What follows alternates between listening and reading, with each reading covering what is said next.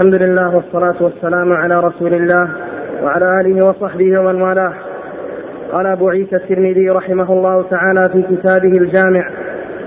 قال باب ما جاء في الثوب الأخضر. قال حدثنا محمد بن بشار. قال حدثنا عبد الرحمن بن مهدي. قال حدثنا عبيد الله بن إياد بن لقيط عن أبيه عن أبي رمثة رضي الله عنه قال رأيت رسول الله صلى الله عليه وسلم وعليه بردان أخضران. قال أبو عيسى هذا حديث حسن غريب لا نعرفه إلا من حديث عبيد الله بن إياد. وأبو رمثة التيمي يقال اسمه حبيب بن حيان ويقال اسمه رفاعة بن يثربي بسم الله الرحمن الرحيم. الحمد لله رب العالمين وصلى الله وسلم وبارك على عبده ورسوله نبينا محمد وعلى آله وأصحابه أجمعين. أما بعد فيقول لنا أبو عيسى الترمذي رحمه الله في جامعه باب في لبس الأخضر.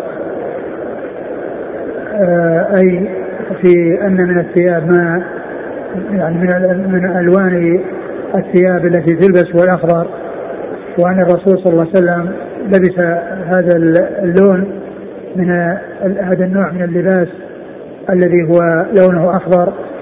ورد وقد أورد في حديث أبي رمثه رضي الله عنه أنه رأى النبي صلى الله عليه وسلم وعليه بردان أخضران.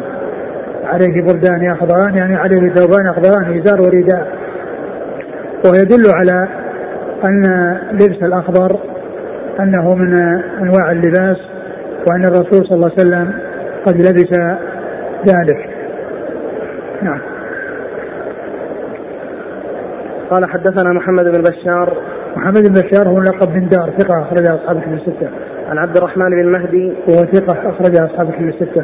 عن عبيد الله بن إياد بن لقيط وهو صدوق أخرج له البخاري والأدب المفرد ومسلم وأبو داود والترمذي والنسائي. آه. عن أبيه وهو ثقة أخرج له البخاري في الأدب المفرد ومسلم وأبو داود والترمذي والنسائي. آه. عن أبي رمثة عن أبي رمثة رضي الله عنه أخرج له أبو داود والترمذي والنسائي. آه.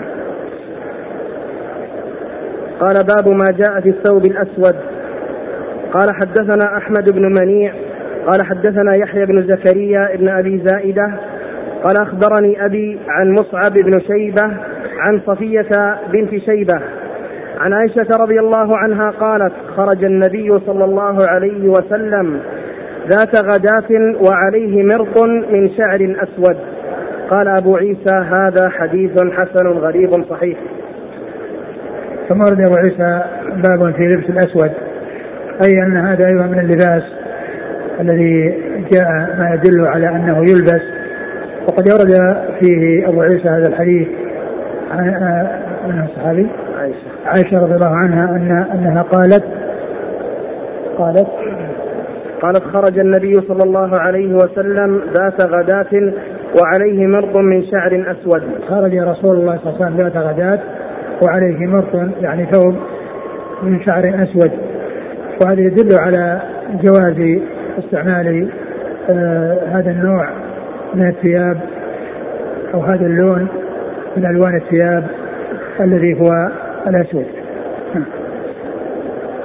قال حدثنا أحمد بن منيع أحمد بن منيع ثقة أخرج اصحابه في الستة. عن يحيى بن زكريا بن أبي زائده ثم ثقة أخرج اصحابه في الستة. قال عن أبي وأبوه كذلك ثقة أخرج اصحابه في الستة. ومصعب بن شعيب مصعب بن شيبه عن مصعب بن شيبه وهو ضعيف. أخرج له. قال لين الحديث. لين الحديث نعم. أخرجه مسلم. وأصحاب السنن نعم. عن صفية بنت شيبة وهي ثقة أخرج لها. قال لها رؤية. نعم. أخرج لها كتب الستة نعم. عن عائشة. عائشة أم رضي الله عنها وأرضاها نعم. قال باب ما جاء في الثوب الأصفر. قال حدثنا عبد بن حميد قال حدثنا عفان بن مسلم الصفار أبو عثمان. قال حدثنا عبد الله بن حسان أنه حدثته جت أنه حدثته جدتاه صفية بنت عليبة ودحيبة بنت عليبة. حدثتها قال حدثتاه. حدثتاه عن قيلة بنت مخرمة وكانتا ربيبتيها. وقيلة جدة أبيها أم أمه أنها قالت قدمنا على رسول الله صلى الله عليه وسلم فذكرت الحديث بطوله حتى جاء رجل وقد ارتفعت الشمس فقال السلام عليك يا رسول الله.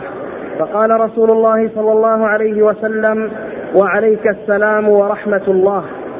وعليه تعني النبي صلى الله عليه وسلم أسمال مليتين. مليتين. مليتين. أسمال مليتين كان مليتين. تصير ملاءة أسمال مليتين كانتا بزعفران وقد نفضتا ومع النبي صلى الله عليه وسلم عسيب نخلة. قال أبو عيسى حديث قيلة لا نعرفه إلا من حديث عبد الله بن حسان. ثم ورد أبو عيسى هذا الحديث عن قيلة رضي الله عنها أن النبي صلى الله عليه وسلم جاء رجل وقال السلام عليك يا رسول الله فقال وعليك السلام ورحمة الله. قالت وعلى رسول الله صلى الله عليه وسلم أسمال يعني وهي الثياب الخلقة وهي لونها أصفر يعني من زعفران يعني قد قد ذهب وتلاشى يعني يعني بقية يعني من هذا اللون الذي قد يعني نفض يعني أو محل وتلاشى ف وكذلك وبيده عسيب عسيب نخلة. ففيه استعمال اللون الأصفر ولكن جاء في بعض الأحاديث ما يدل على النهي عن التزعفر وعن استعمال الزعفران في الثياب وفي البدن وما جاء في هذا الحديث لا ينافي ما جاء من النهي لأنه في الحديث جاء أنه قد محل وتلاشى نعم، وأنه قد قدم وأنه آه، شيء قديم وأنه قد لقدمه قد زال هذا هذا الزعفران الذي فيه ولكن بقي فيه الأثر. نعم. قال كانتا بزعفران وقد نفضتا. نعم يعني قد تلاشى أو محل. نعم. قال حدثنا عبد بن حميد. وهو ثقة أخرج له. البخاري تعليقا ومسلم أصحاب السنة. نعم. عن عفان بن مسلم الصفار. ثقة أخرج أصحاب الكتب الستة. عن عبد الله بن حسان. وهو مقبول أخرج له. البخاري الأدب المفرد أبو داود الترمذي. نعم. عن صفية بنت عليبة. وهي مقبولة أخرج لها البخاري بن المفرد أبو داود الترمذي. نعم. ودحيبة بنت عليبة. وهي مقبولة أيضا. البخاري بن المفرد أبو داود الترمذي. عن قيلة. عن قيلة صحابية. أخرج لها البخاري بن المفرد أبو داود الترمذي. نعم. يقول إذا كان هذه الألوان معروف بها أهل البدع في بلادنا كالأخضر والأصفر وغير ذلك. على كل الأمر في ذلك واسع. يعني ما دام أن اللباس يعني الأمر فيه واسع وأن ليس فيه يعني شيء ملزم به فالإنسان إذا كان شيء اشتهر به أهل البدع لا يعني يفعل الشيء الذي يكون مشابها له. والألباس الألبسة كثيرة يستعمل الشيء الذي لم يكن مشهورا به أهل البدع. قال باب ما جاء في كراهية التزعفر والخلوق للرجال. قال حدثنا قتيبة قال حدثنا حماد بن زيد قال حاء وحدثنا إسحاق بن منصور قال حدثنا عبد الرحمن بن مهدي عن حماد بن زيد عن عبد العزيز بن صهيب عن أنس بن مالك رضي الله عنه قال نهى رسول الله صلى الله عليه وسلم عن التزعفر للرجال. قال أبو عيسى هذا حديث حسن صحيح. وروى شعبة هذا الحديث من عن إسماعيل بن علية عن عبد العزيز بن صهيب عن أنس أن النبي صلى الله عليه وسلم نهى عن التزعفر. حدثنا بذلك عبيد حدثنا بذلك عبد الله بن عبد الرحمن. قال حدثنا آدم عن شعبة. قال أبو عيسى ومعنى كراهية التزعفر للرجال أن يتزعفر الرجل يعني أن يتطيب به. ثم أورد أبو عيسى باب كراهية الزعفر للرجال. والتزعفر هو استعمال الزعفران سواء التطيب به أو الصبغ به. يعني يصبغ فيه الثياب فلا يستعمل لا بالتطيب ولا بتغيير آه، صبغ الثياب.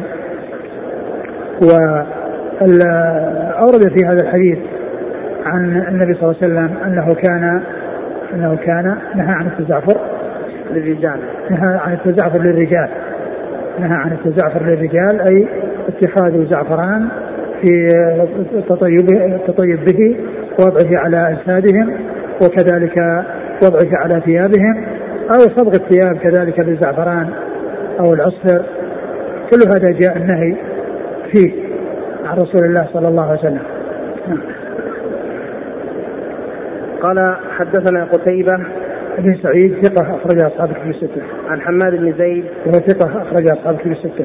قال حاء وحدثنا إسحاق بن منصور هو الكوسج ثقة أخرجه أصحاب الكتب إلا أبا داود قال عن عبد الرحمن بن مهدي وهو ثقة أخرج أصحاب الكتب الستة. عن حماد بن زيد عن عبد العزيز بن صهيب. عبد العزيز بن صهيب ثقة أخرج أصحاب الكتب الستة. عن أنس بن مالك. عن أنس بن مالك رضي الله عنه أخرج أصحاب الكتب الستة والطريقان أحدها الطريقة الأولى عالية لأن لأنه ليس بين وبين الترمذي وعبد العزيز بن صهيب إلا واسطتان وهما قتيبة وحماد بن زيد. وأما الطريقة الثانية ففيه بينه وبين عبد العزيز بن صهيب واسطتان وهما إسحاق بن منصور الكوشد وعبد الرحمن بن مهدي. الطريقة الأولى عالية والثانية نازلة والإسناد الأول رباعي والإسناد الثاني خماسي. لأن الإسناد الأول مكون من أربعة أشخاص قتيبة وحماد بن زيد هو العزيز بن صهيب وأنس وأما الطريقة الثالثة الثانية فإسحاق بن منصور الكوسج وعبد الرحمن المهدي وحماد بن زيد وعبد العزيز بن صهيب وأنس. قال وروى شعبة شعبة بن الحجاج الواسطي ثقة اخرج أصحاب الكتب الستة. عن إسماعيل بن علية وهو آه، إسماعيل بن إبراهيم بن مقسم الأسدي المشهور بن علية وهو نسبة إلى أمه وهو وهو ثقة أخرجه أصحاب الكتب الستة. عن عبد العزيز بن صهيب عن أنس. نعم. قال وحدثنا بذلك عبد الله بن عبد الرحمن هو الدارمي عبد الله بن عبد الرحمن الدارمي وهو ثقة أخرجه مسلم و أبو داود الترمذي نعم عن آدم آدم بن آدم أو يحيى بن آدم؟ لا عن آدم. عن آدم؟ آدم بن إياس. آدم بن أبي إياس. آدم بن أبي إياس وهو ثقة. أخرج أصحابه في الستة. ما ما أخرج أخرجه البخاري. آدم. أي نعم. أخرجه البخاري وأبو داود في الناسخ والمنسوخ والترمذي والنسائي بن ماجه. طيب. بن أبي إياس. آدم بن أبي إياس. نعم. قال حدثنا إيش؟ حدثنا إيش؟ قال حدثنا بذلك عبد الله بن عبد الرحمن. قال حدثنا آدم عن شعبة. نعم. قال حدثنا محمود بن غيلان. قال حدثنا محمود بن غيلان. قال حدثنا أبو داود الطيالسي. عن شعبة عن عطاء بن السائب قال سمعت أبا حفص. قال سمعت أبا حفص سمعت أبا حفص بن عمر يحدث عن يعلى بن مرة. أن النبي صلى الله عليه وسلم أبصر رجلا متخلقا. قال اذهب فاغسله ثم اذهب ثم اغسله ثم لا تعد. ثم أورد أبو عيسى هذا الحديث وهو في النهي عن التخلق.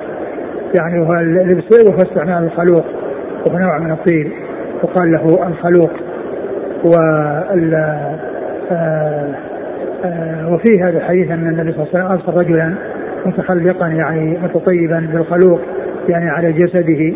فقال اذهب فاغسل هذا ثم لا تعد أي لا تعد إلى استعماله لا تعد إلى استعماله. وهو نوع من الطيب. نعم. يعني فيه صفرة وفيه زعفران كون من زعفران كذا خليط مخلوط نعم. لكن فيه زعفران.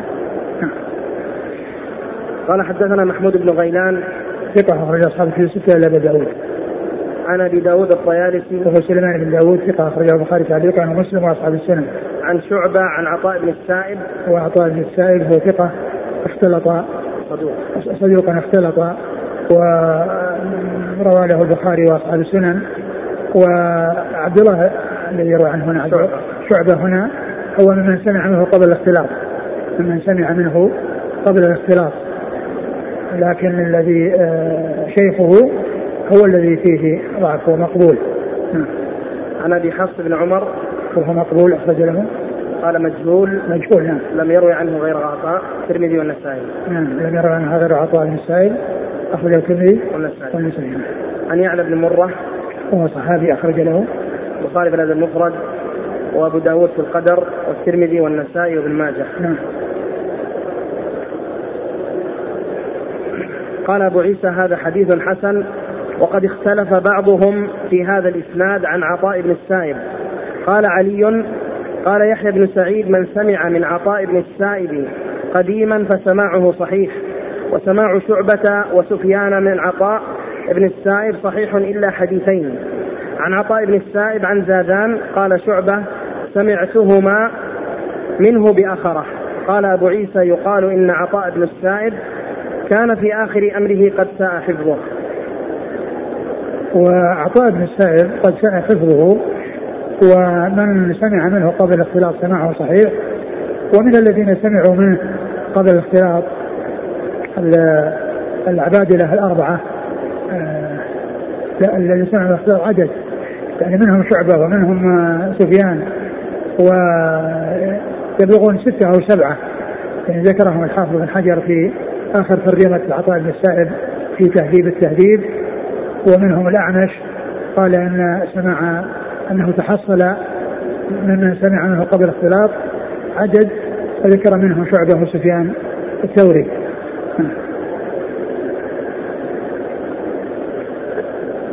قال عن عطاء بن السائب قال علي.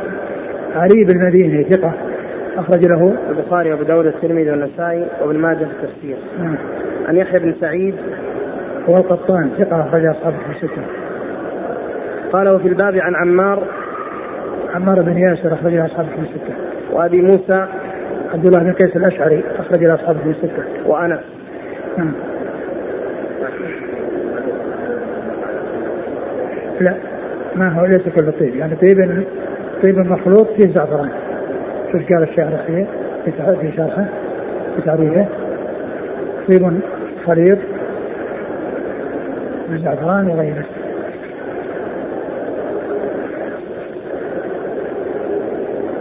قال الخلوق طيب معروف مركب يتخذ من الزعفران وغيره. مركب. من أنواع الطيب؟ مركب يعني من الزعفران وغيره. كان المحذور فيه من جهه الزعفران وإلا لو كان يعني متركب من أنواع أخرى وليس فيه يعني هذا النوع اللي هو الزعفران أو الشيء الذي يمنع منه لا بأس. قال وتغلب عليه الحمرة والصفرة قد ورد تارة بإباحته وتارة بالنهي عنه عنه والنهي أكثر وأثبت نعم. وإنما نهي عنه لأنه من طيب النساء وكنا أكثر استعمالا له نعم.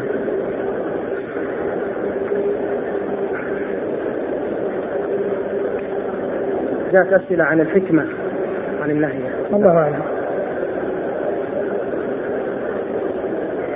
قال باب ما جاء في كراهية الحرير والديباج. قال حدثنا أحمد بن منيع. قال حدثنا إسحاق بن يوسف الأزرق. قال حدثنا عبد الملك بن أبي سليمان. حدثني مولى أسماء بنت أسماء عن ابن عمر. قال حدثني مولى أسماء عن ابن عمر قال سمعت عمر يذكر أن النبي صلى الله عليه وسلم قال من لبس الحرير في الدنيا لم يلبسه في الآخرة. وفي الباب عن علي وحذيفة وأنس وغير واحد رضي الله عنهم وقد ذكرناه في كتاب اللباس. ثم ذكر باب في كراهية لبس الحرير والديباج. والديباج هو نوع من الحرير وهو من عطف الخاص على العام إلا أنه اشتهر بهذا الاسم والحرير يشمله ويشمل غيره. كما يشمل الاستبرق فلفظ الحرير عام وتلك ألفاظ خاصة تعتبر أنواع أو من أنواع الحرير. وقد أورد أبو عيسى حديث عمر رضي الله عنه النبي صلى الله عليه وسلم قال من لبس الحرير في الدنيا لم يلبسه في الآخرة. من لبس الحرير في الدنيا لم يلبسه في الآخرة. وذلك لأنه تعجل تلك الطيبات فلا تحصل له في الآخرة. وقيل معنى ذلك أنه إذا كان من أهل الجنة وأنه مسلم والمسلم لا بد وأن ينتهي أمره إلى الجنة وأن يدخلها فإن كونه لم يلبس في الآخرة يعني أنه مضى عليه وقت الذي هو في النار وعليه لباس من نار وهو في النار فإنه ما حصل له اللبس في تلك الفترة وتلك المدة التي سبق أهل الجنة إليها وهم يلبسون هذا الحرير.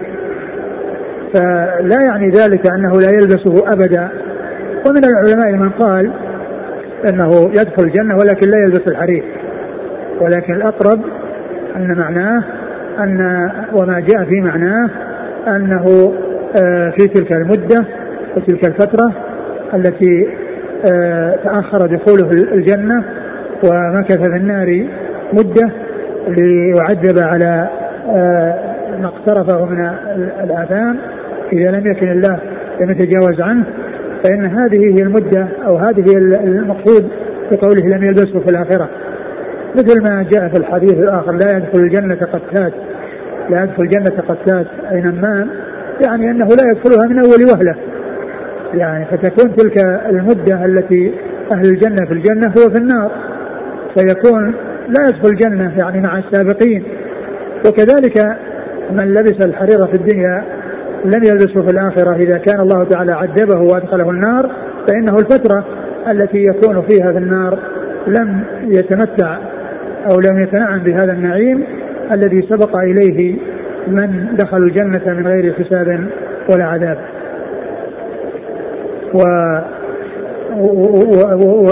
وهذا قد جاء في أحاديث يعني فيما مثل الشرب يعني الذهب والفضة قال إنها لهم في الدنيا ولكم في الآخرة. يعني إن الكفار يعني يتعجلون طيباتهم في الدنيا وأنتم لا تحل لكم وإنما تتنعمون بها وتحصل لكم في الآخرة. وأن تعجلوا الطيبات وأنتم تركتم هذا الأمر الذي حرمه الله عليكم وتستفيدون منه وتتمتعون به في دار النعيم. قال حدثنا أحمد بن منيع عن إسحاق بن يوسف الأزرق. هو ثقة أخرج اصحاب كتب الستة. عن عبد الملك بن أبي سليمان. وهو صدوق له أوهام. رجل البخاري تعليقا ومسلم واصحاب السنن. نعم. عن مولى أسماء. وهو ثقة أخرج له. أصحاب الكتب الستة. عبد الله بن كيسان. عبد الله بن؟ بن كيسان. بن كيسان. عن ابن عمر. عبد الله بن عمر رضي الله عنهما أحد العبادله الأربعة وأحد السبعة المكثرين من حديث رسول الله صلى الله عليه وسلم. قال سمعت عمر عمر بن الخطاب رضي الله عنه أمير المؤمنين وثاني الخلفاء الراشدين الهاديين المهديين صاحب المناقب الجمة والفضائل الكثيره وحديثه عند أصحاب الكتب الستة. قال في الباب عن علي علي بن أبي طالب رضي الله عنه أمير المؤمنين ورابع الخلفاء الراشدين الهاديين المهديين صاحب المناقب الجمة والفضائل الكثيره رضي الله عنه وأرضاه وحديثه عند أصحاب الكتب الستة. وحذيفة. حذيفة بن اليمان رضي الله عنهما أخرج حجه واصحاب الكتب الستة. وانس وأنس بن مالك نعم. قال أبو عيسى هذا حديث حسن صحيح. قد روي من غير وجه عن قال قد روي من غير وجه عن عمرو. أو عن عمر. عن عمر. عن, عن عمر. أي نعم. مولى أسماء بنت أبي بكر واسمه عبد الله. هذه ومولى الواو هذه تأخرت تقدمت. يعني في ميزة زايده ولكنها تقدمت فصارت كأنها عمر.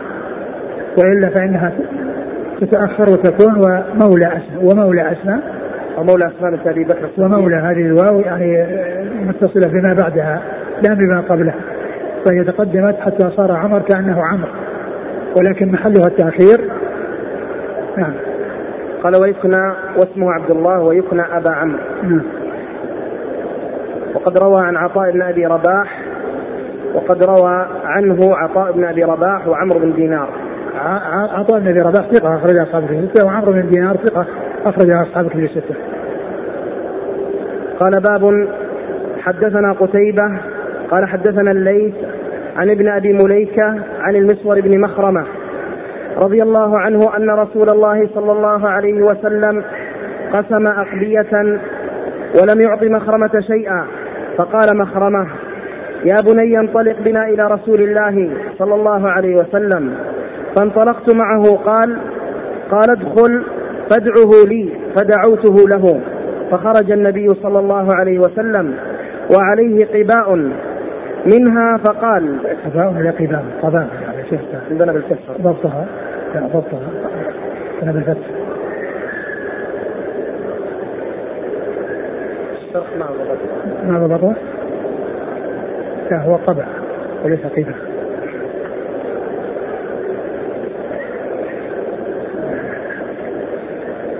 هذا ضبط الشرح؟ لا لا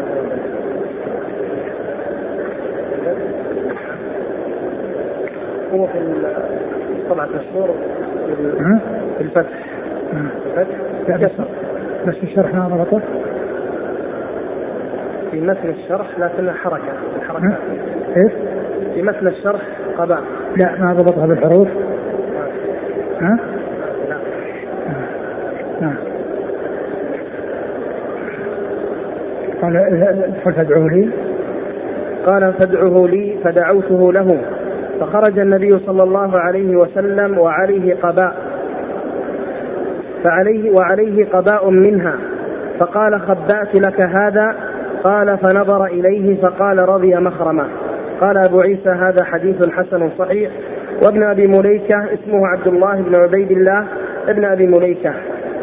ثم أبو عيسى هذا الحديث عن المسور المخرمة أن النبي صلى الله عليه وسلم جاءه اقبيه والاقبيه هي ألبسة نوع من الألبسة ف من الثياب. فقال المخر- المخرمة العبد لابنه المسور اذهب بنا إلى رسول الله صلى الله عليه وسلم آه، ل- ل- ل- لنأخذ أو ل- لنحصل يعني من الاقبيه التي جاءت عنده. وكان الرسول صلى الله عليه وسلم وزعها لما وصلت إليه ولكنه ادخر وخبأ واحدا لمخرمه فلما ذهب آه، مخرمه وابنه المسور قال المسور مخرمه لابنه المسور ادخل فادعه لي. يعني ادخل النبي صلى الله عليه وسلم لي يعني يخرج يعني حتى يتكلم معه. فالرسول صلى الله عليه وسلم سمع صوته فخرج ومعه القباء. فقال هذا ادخرناه لك. فنظر إليه مخرمة وقال رضي مخرمة. يعني يعني نفسه. يعني بدل ما يقول رضيت قال رضي مخرمة. يعني أن مخرمة حصل ما يريد. و آه، وهو هذا الذي آه، ادخره الرسول صلى الله عليه وسلم. أعد الحديث؟ قال. قال يا بني انطلق بنا إلى رسول الله صلى الله عليه وسلم فانطلقت معه. قال ادخل فادعه لي. أوله أوله.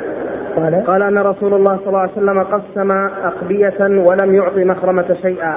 يعني قسم أقبية ولم يعطي مخرج يعني ما كان موجود. يعني في الوقت الذي قسم فيه وأعطى كل صاحب حق أعطاه وناوله. ولم يعطي لأنه ما كان موجودا ولكنه ادخر له. يعني فهو لم يعطي له يعني لم يصل إليه. وليس معنى ذلك أنها نفذت دون أن يحصل منها شيء وإنما أعطى آه، من أعطى وهذا لم يكن موجودا حتى يعطيه الذي آه، خصصه له أو الذي ادخره له. فجاء إليه وأعطاه وقال ادخرنا هذا لك. نعم. قال قسم ولم يعطي مخرمة شيئا. فقال مخرمة. يا بني انطلق بنا إلى رسول الله صلى الله عليه وسلم. فانطلقت معه قال ادخل فادعه لي. فدعوته له فخرج النبي صلى الله عليه وسلم وعليه قباء وعليه قباء منها فقال خبأت لك هذا. وكان يعني كما جاء في بعض الروايات في خلقه شدة. يعني اللي هو مخرمة كان في خلقه شدة فلهذا الرسول داراه. ويعني آه، ادخر له. يعني هذا ففيه المداراة نعم. قال حدثنا قتيبة. قتيبة مرة ذكره عن الليث. الذي بن سعد المصري ثقة أخرجها أصحاب كتب الستة. عن ابن أبي مليكة. وعبد الله بن عبد الله ثقة أخرجها أصحاب كتب الستة. عن المسور بن مخرمة. وهو صحابي أخرج له أصحاب كتب الستة.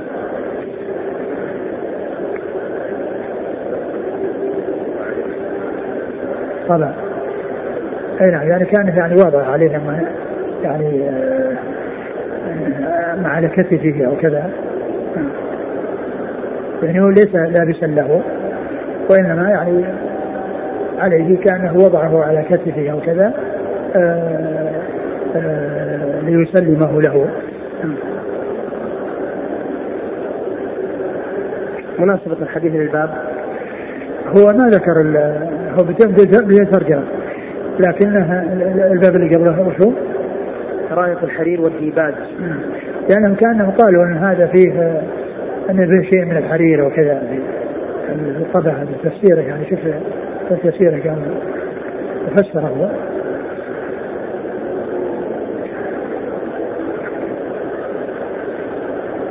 قال أقبية من ديباج مزرورة بالذهب. ديباج اللي هم الحرير. قسمها في ناس من أصحابه. قالوا في رواية حماد حماد أهديت للنبي صلى الله عليه وسلم أو أهديت للنبي صلى الله عليه وسلم أقبية. أهديت. أو أهديت للنبي صلى الله عليه وسلم أقبية من ديباج مزرورة بالذهب. يعني كأنها ديباج الذهب يعني لعل المقصود أنها أنها فيه شيء يعني إما أنها خالصة وطبعا لا يجوز استعمالها الرجال أو إنها فيها شيء من الحرير ومعلوم إن الحرير إذا كان يعني يعني مقدار يعني رخص فيه مقدار يعني شيء يسير مثل أربعة أصابع كما جاء في بعض الأحاديث. نعم. يقول إذا كان اللبس للضرورة مثل الحكة أو غير ذلك. استعمال الحكة جاء في حديث حديث عبد الرحمن بن عوف رضي الله عنه لكنه كان في سفر. لأنه كان في سفر. قال باب ما جاء إن الله تعالى يحب أن يرى أثر نعمته على عبده. قال حدثنا الحسن بن محمد الزعفراني قال حدثنا عفان بن مسلم قال حدثنا همام عن قتادة عن عمرو بن شعيب عن أبيه عن جده. قال رسول الله قال قال رسول الله صلى الله عليه وسلم إن الله يحب أن يرى أثر نعمته على عبده. قال وفي الباب عن أبي الأحوص عن أبيه وعمران بن حسين وابن مسعود رضي الله عنهم قال أبو عيسى هذا حديث حسن. إن الله يحب أن باب إن الله يرى يحب أن يرى أثر نعمته على عبده. أي أن الانسان أن الله إذا أنعم على عبد فإنه يظهر أثر النعمة على نفسه. وذلك بأن يلبس الألبسة النظيفه لكن من غير إسراف. لا يسرف ولكن يظهر أثر نعمة الله عليه بكونه يلبس اللباس المناسب ويترك الشيء الذي فيه يعني آه، بلا وبحيث آه، يعرف آه، أثر نعمة الله عز وجل عليه.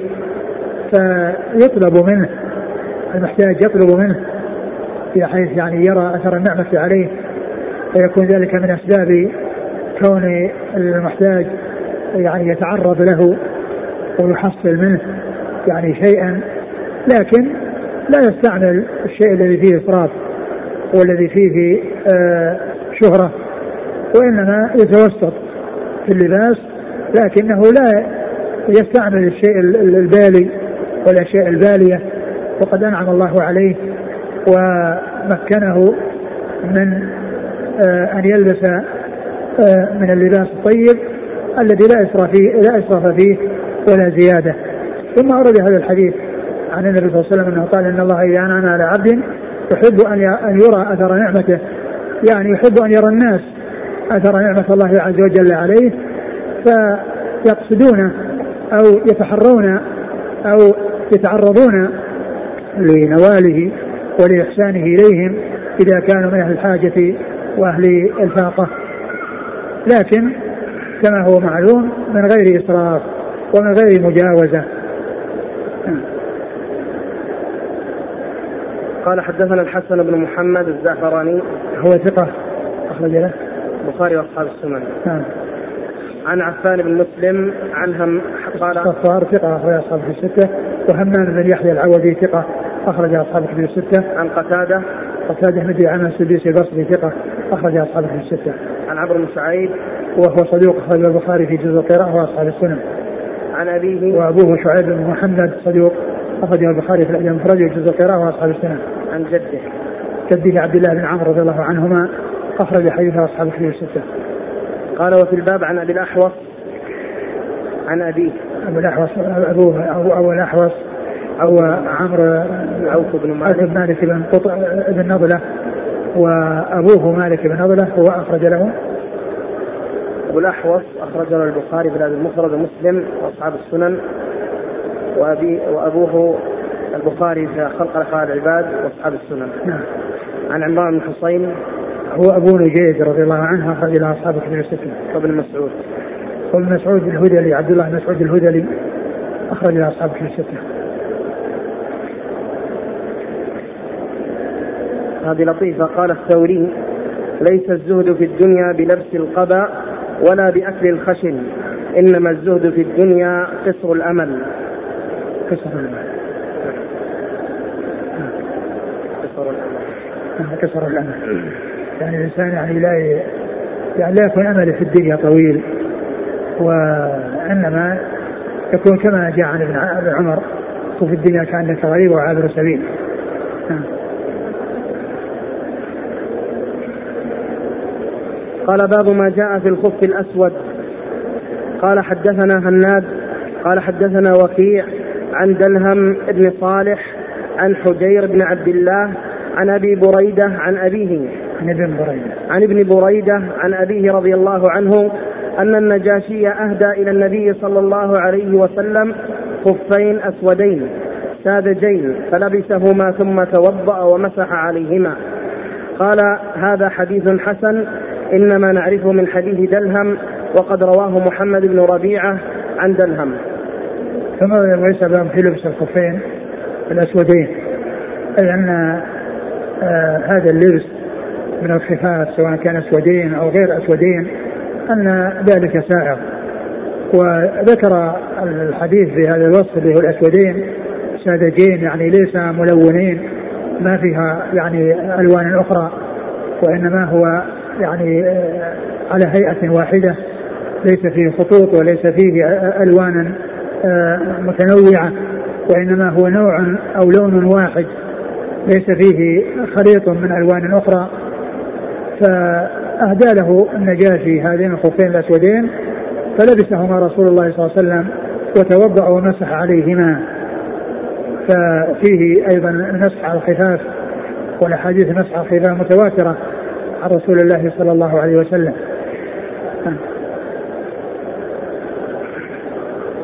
قال حدثنا هناد هناد بن السري أبو السري ثقة أخرجه البخاري في افعال العباد ومسلم وأصحاب السنة.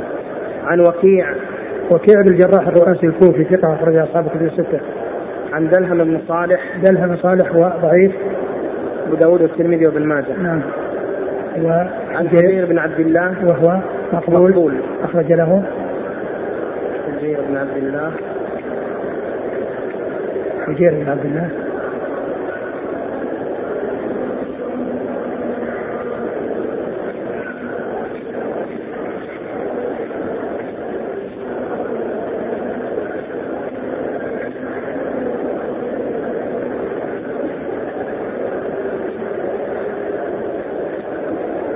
أبو داود والترمذي وابن ماجه. نعم عن عن ابن بريدة. هو عبد الله بن بريدة. وهو ثقة أخرجها أصحاب الكتب الستة. عن لأن لأن ابن بريدة اثنان سليمان وعبد الله. وعبد الله هو الذي روى له أصحاب الكتب الستة. وأما سليمان روى له مسلم وأصحاب السنن. والذي يروي عن الحجير هو عبد الله. وبريدة بن حصيب الأسلمي رضي الله عنه أخرج حديثه أصحاب الكتب الستة. قال وقد رواه محمد بن ربيعة. هو؟ قال صدوق أخرجه البخاري زاد بن فرد وأصحاب السنن. نعم. قال باب ما جاء في النهي عن نفس الشيء. والله تعالى أعلم وصلى الله وسلم وبارك على عبده ورسوله نبينا محمد وعلى آله وأصحابه أجمعين.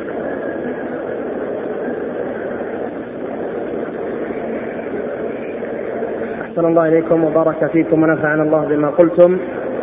وغفر الله لنا ولكم وللمسلمين أجمعين. هذا السائل يقول ما حكم استعمال الزعفران في الأكل؟ ما في بأس. لا بأس بذلك. ويقول هل يجوز استخدام أطياب النساء الخالية من الزعفران؟ جاء في بعض الأحاديث إنه يعني يوم الجمعة يطيب من طيب أهله. يعني من طيب أهله. نعم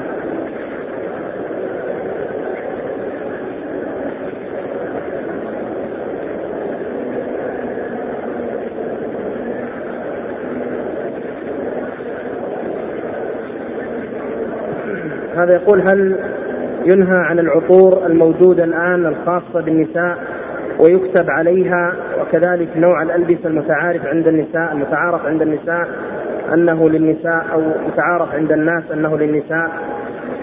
العطور يعني ال ال يعني كما هو معلوم يعني هي للرجال والنساء والرجال هم الذين يستعملون يعني ما خفي لونه وظهر ريحه والنساء بالعكس. وهذا إنما هو في إذا خرجوا من البيوت. وأما في داخل البيوت فإن النساء لهن أن يستعملن الطيب الذي تظهر ريحه إذا كانت المرأة مع زوجها. لا بأس بذلك لأن المنع كما عرفنا إذا كان آه، إذا خرجت ويكون ذلك سبب في فتنتها بالناس وفتنة الناس بها. وأما إذا كان في بيت زوجها فإنه لا بأس بذلك. والحاصل أن ان أن أنواع الطيب آه، يستعملها الرجال ويستعملها النساء ولكن النساء لا تستعمل إذا خرجت إلا ما كان آه، لا تظهر ريحه لئلا يشمه الناس من أماكن بعيدة ثم ينظرون إليها وتنظر إليهم فيترتب على ذلك المضرة. وقد مر بنا الحديث أن المرأة إذا خرجت أنها متعطرة فإنها تكون يعني أن ذلك يعني زنا أي إنه سبب من أسباب الزنا مثل العين تزني وزناها النظر فسبق أن مر. والرجال يستعملون في داخل البيوت وخارجها الطيب الذي تظهر رائحته وفي خارج البيوت والنساء لا تستعمل تستعمل في داخل البيوت ما تظهر رائحته وما لا يظهر ولكنها في خارج البيوت لا تستعمل ما تظهر رائحته. وكذلك الألبسة الألبسة التي يعني هي من خصائص النساء يعني لا يستعملها الرجال وأما إذا كان يعني لا يختص بالنساء ولا يختص بالرجال ولكن التمييز بينهم إنما هو بكيفية اللبس وطريقة اللبس وطريقة التفصيل فهذا هو الذي يميز بين الرجال والنساء فيه. هذا يقول أنا نذرت ألا ألبس الثوب الأسود هل هذا إثم؟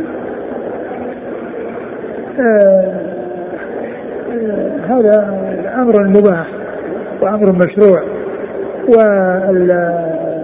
والإنسان له أنه يعني مثل هذا آه، حكم حكم اليمين فإنه يلبس الشيء الذي أباحه الله عز وجل له ويكفر عن يمينه.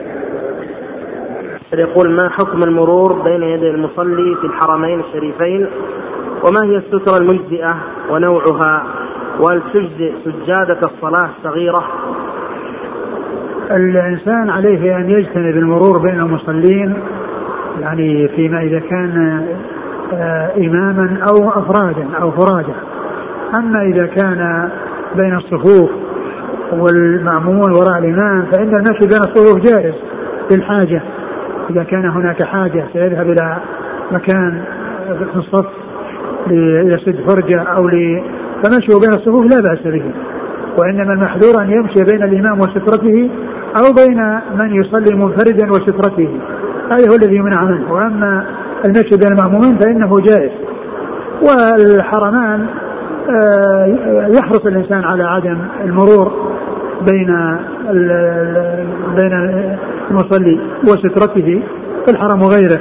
لكن إذا كان هناك ضرورة أو هناك زحام وهو مضطر ولا يستطيع أن يصبر فإن له أن يمر. وهذا يقول ما حكم بيع الأقمصة غير المقصرة؟ ما ما أدري شو المقصود بغير المقصرة. يعني, طويلة يعني. طويلة. تحت طويلة. نعم. يعني كما هو معلوم الألبسة آه، تكون طويلة على إنسان وقصيرة على إنسان والثياب الجاهزة يعني كل يعني يأخذ يعني ما يناسبه وما ولكن لا يجوز لا يجوز الإنسان فهو الإنسان يبيع يبيع الثياب على من يشتريها يبيع الثياب على من يشتريها والإنسان لا يجوز له أن يلبس شيئا آآ آآ لا يجوز له لبسه بأن يكون طويلا فإنه يجب عليه أن يرفعه إلى ما فوق الكعبين.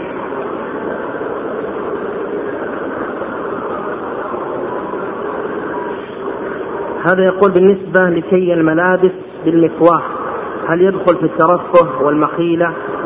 وعكس ذلك لا ليس ليس هذا. هل يدخل في الشهرة؟ ما في ابدا. يعني كونها تكوى ويكون بدل ما يكون يعني متجعد وكان يعني يكون مستقيم لا بأس.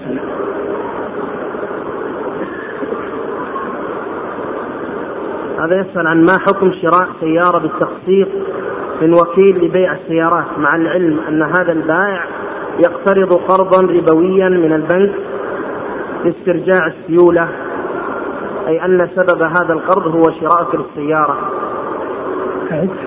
قال ما حكم شراء سيارة بالتقسيط من وكيل لبيع السيارات مع العلم أن هذا البائع يقترض قرضا ربويا من البنك لاسترجاع السيولة أي أن سبب هذا القرض هو شراءك للسيارة الإنسان يعني يشتري السيارة أو يشتري السيارة ممن يملكها إذا كان مالكا لها بالتقسيط أو بالنقد ولا يعني ينظر إلى يعني كون هذا الشخص يعني كونه آه يعني يتعاطى بالربا وما إلى ذلك فإن الشراء منه سائق هو جائز لا بأس به مثل الشراء من الكفار. نعم. وهذا يسأل يقول هل المرأة أن تلبس بنطال أو ما في حكمه في البيت مع زوجها أو مع النساء؟ ليس لها ذلك لأن هذا أولا هو في حق الرجال ليس بطيب. لأن فيه إظهار الأحجام الأحجام الإنسان والمرأة يعني تظهر أحجامها بذلك. ولو وإذا استعملته في بيتها يجر استعمالها إياه إلى التساهل بحيث تستعمله مع النساء أو تستعمله في الخارج.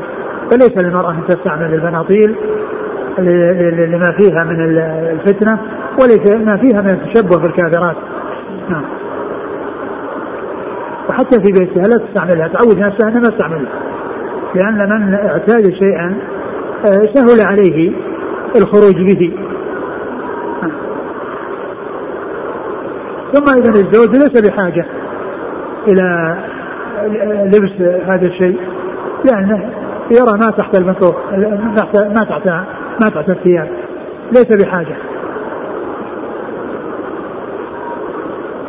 هذا يقول زوجتي تستخدم الحرير على الفراش فهل يجوز لي أن أتنعم فيه معها؟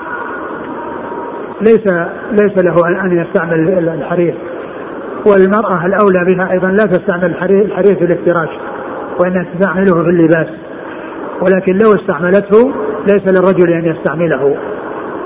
يعني في خلاف بالنسبة لها والرجل لا خلاف في أنه لا يستعمله. وهذا يقول كيف نجمع بين حديث إن الله يحب أن يرى نعمة عبد على نعمته على عبده وحديث البذاذة من الإيمان؟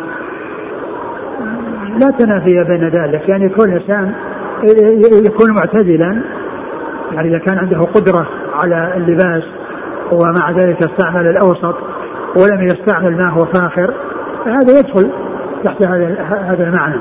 لأنه يستطيع أن يستعمل ما هو فاخر وما هو شهرة وما هو فيه إسراف فلا يجوز له فعله. وأما كونه يستعمل أشياء آه، معتدلة متوسطة ليست فيها قدر وليس فيها يعني بلا وإنما اعتدينا متوسط هذا مطلوب. والحق وسط بين الإفراط والتفريط. فالاستعمال الأشياء القذره أو استعمال الأشياء الوسخة أو استعمال الأشياء البالية هذا يعني يعني لا يصلح. والزيادة التي فيها إسراف وفيها تجاوز الحد هذا لا يصلح. و فأثر كونه يرى أثر النعمة بما هو اعتدال وتوسط كذلك أيضا يعني يكون الإنسان على هذا الوصف الذي هو البذاذة ولا يكون على هيئة مزرية وعلى هيئة سيئة وهيئة مستقدرة ومستقبحة بأن يلبس يعني ألبسة رديئة. أو ألبسة آه، فيها يعني قدر مع أنه آه، الله تعالى أغناه وأعطاه. فالبدادة مع هذا لا لا يختلفان. كل منهما يكون من باب أو من قبيل التوسط في الأمور. وهذا يسأل يقول ما حكم الزعفران للمحرم بحج أو عمرة في القهوة والأكل؟ ليس للإنسان أن يستعمل لأنه فيه طيب لأن الزعفران فيه طيب والإنسان لا يستعمل معه طيب. في الزعفران ولا في الأكل. في, في, في الشرب ولا في الأكل. وهذا يقول نذرت نذرا أو نذرت أنني لا أسلم على أخي فما هو حكم هذا النذر؟ سلم على أخيك وكفر عنه. وأخذ كفارة يمين. لأن كفارة النذر كفارة يمين.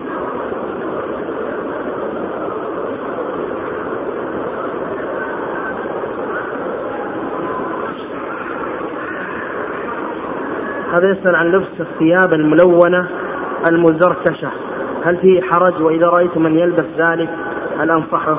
ما أعلم ما يعني فيه بأس.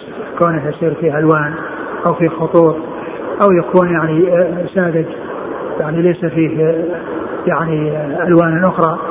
كل ذلك سائغ وجائز. لكن الشيء الذي فيه إسراف أو فيه يعني شيء يعني يلفت الأنظار يعني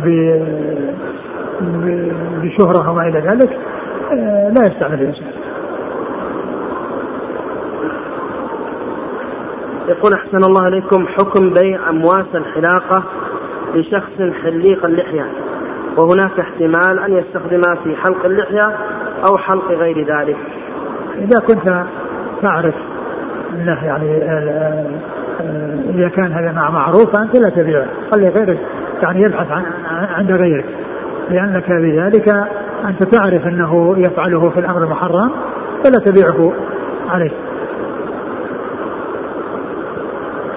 هذا يقول قال الله تعالى ولقد جاءكم يوسف من قبل بالبينات فلما هلك قلتم لن يبعث الله من بعده رسولا. هذه الآية هل هل هذه الآية من دلائل رسالة يوسف وأنه رسول؟ نعم. هذا يدل على أن أن يوسف رسول. أقول هذا من الأدلة على أن يوسف عليه الصلاة والسلام رسول وأنه موصوف بالرسالة.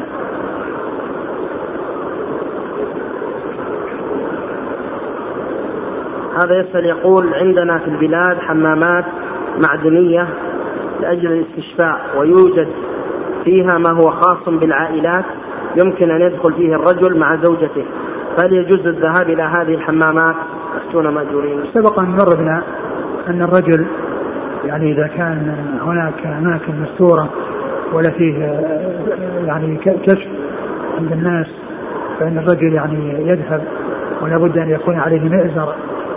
يعني إذا كان الناس يعني يغتسلون مع بعض وليسوا متكشفين وعليهم مآزر فلا للرجل ذلك. وأما المرأة فقد سبق أن مر بنا أنه ليس لها ذلك لأن المرأة لا تكشف لباسها في غير بيت زوجها.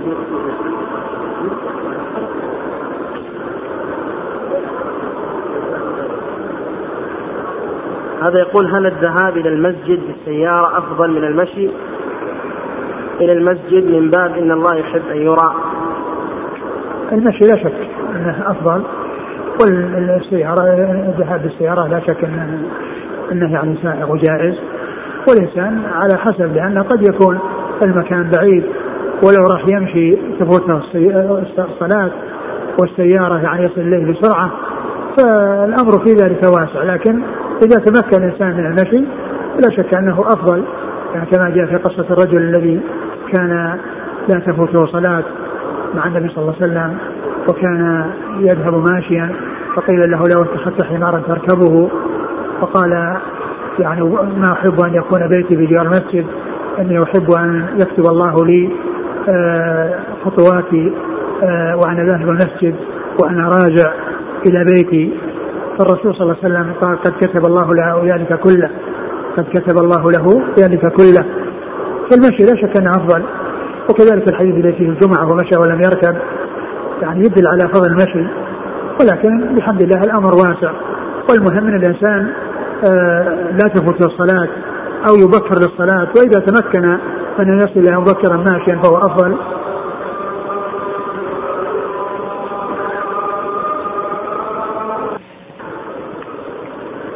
نعم هذا يقول إذا كان لا يجوز للأم أن تعطي زكاتها لابنها المحتاج فهل يجب عليها النفقة؟ نعم. إذا كانت قادرة يجب عليها. أحسن الله إليكم. يقول السائل ما حكم قبول الهدية أو دعوة إلى الطعام من رجل معظم ماله من حرام؟ التنزه عن هذا مطلوب.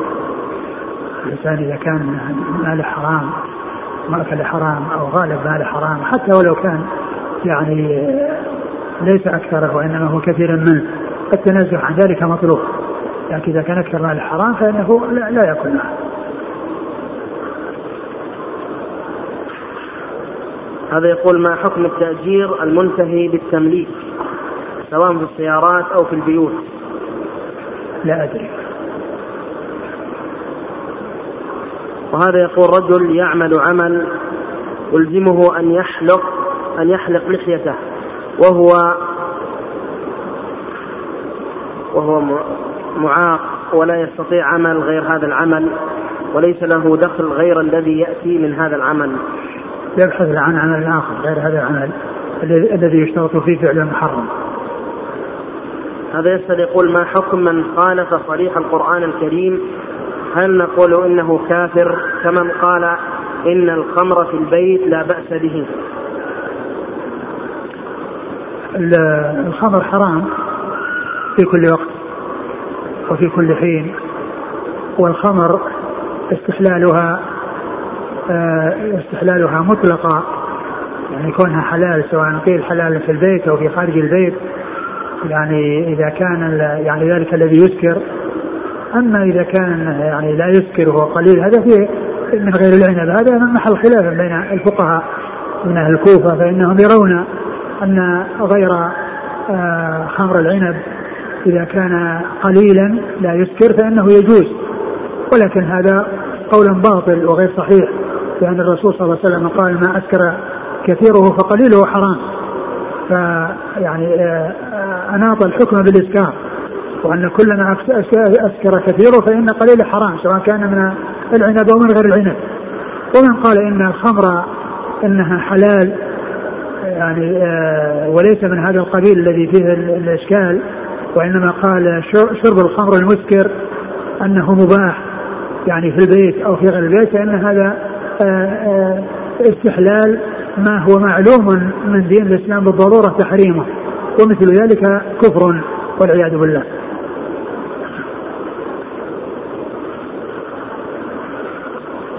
هذا السائل يقول أنه مغربي مقيم بأمريكا متزوج بأمريكية هداها الله تعالى الإسلام. قال نتبع منهج السلف قدر الاستطاعة والله المستعان. قال إنه ولله الحمد قرر مهاجرة دولة الكفر إلى اليمن إن شاء الله لكن ابنته أو ابنة زوجته التي رباها منذ كان عمرها ستة سنوات وهي مسلمة. كذلك قررت البقاء مع أبيها الكافر وهي مصرة على ذلك وعمرها الآن ثلاثة عشر سنة سؤالي يا شيخنا الكريم أيجوز لي ولزوجتي الهجرة أم ماذا نفعل حتى أن أمها حاولت كل كلما بوسعها بدون نتيجة علما أننا فسرنا لها مسألة الولاء والبراء كثيرا. الإنسان يجتهد مع زوجته وابنته إلى ترك بلاد الكفر إلى بلاد الإسلام ما دام انها إن الزوجة مسلمة. فكونه يجتهد في الخروج بهم من بلاد الكفر إلى الإسلام وأن يكون مع المسلمين لا شك أن هذا وعليه أن يجتهد في إقناعها وترغيبها وكونها تذهب في اول أمر لتجرب لأنها قد يعني تستعظم الشيء الذي آه، هو غريب عليها.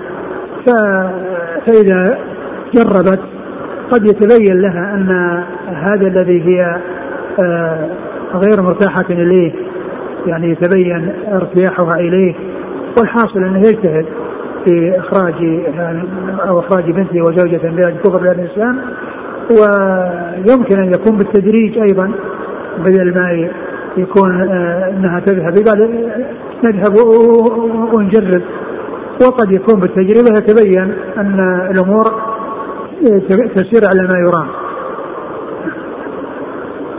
هذا يقول هل يجوز التداوي بالاعشاب المخلوطة بشحم الخنزير للضرورة كمرض السرطان وهل وهل يشترط التحلل وعدمه قياسا على الخمر إذا تحللت؟ لحم الخنزير وشحم الخنزير لا يجوز استعماله بحال من الأحوال ولا تستعمل الأعشاب التي معها أمر محرم وإنما تستعمل الأعشاب التي ليس في معها شيء محرم وهذا يقول نهى النبي صلى الله عليه وسلم المحرم من لبس الثياب التي مسها زعفران. ألا يفهم من هذا جوازه لغير المحرم؟ الشارع ذكر هذا. قال قوله نهى رسول الله صلى الله عليه وسلم عن التزعفر للرجال أي عن استعمال الزعفران في الثوب والبدن. والحديث دليل لأبي حنيفة والشافعي ومن تبعهما في تحريم استعمال الرجل الزعفران. في ثوبه وبدنه ولهما أحاديث أخرى صحيحة ومذهب المالكية أن الممنوع إنما هو استعماله في البدن دون الثياب ودليلهم قوله صلى الله عليه وسلم لا يقبل لا يقبل الله صلاة رجل في جسده شيء من خلوق فإن مفهومه أن ما عدا الجسد لا يتناوله الوعيد. وأجيب عن هذا عن حديث أبي موسى هذا لأن في سنده هذا نعم هذا. قال بأن في سند أبا جعفر الرازي وهو متكلم فيه وأحاديث النهي عن التزعفر مطلقا أصح وأرجح. نعم سيأتي نفس الكلام السؤال. هذا جواب موجود.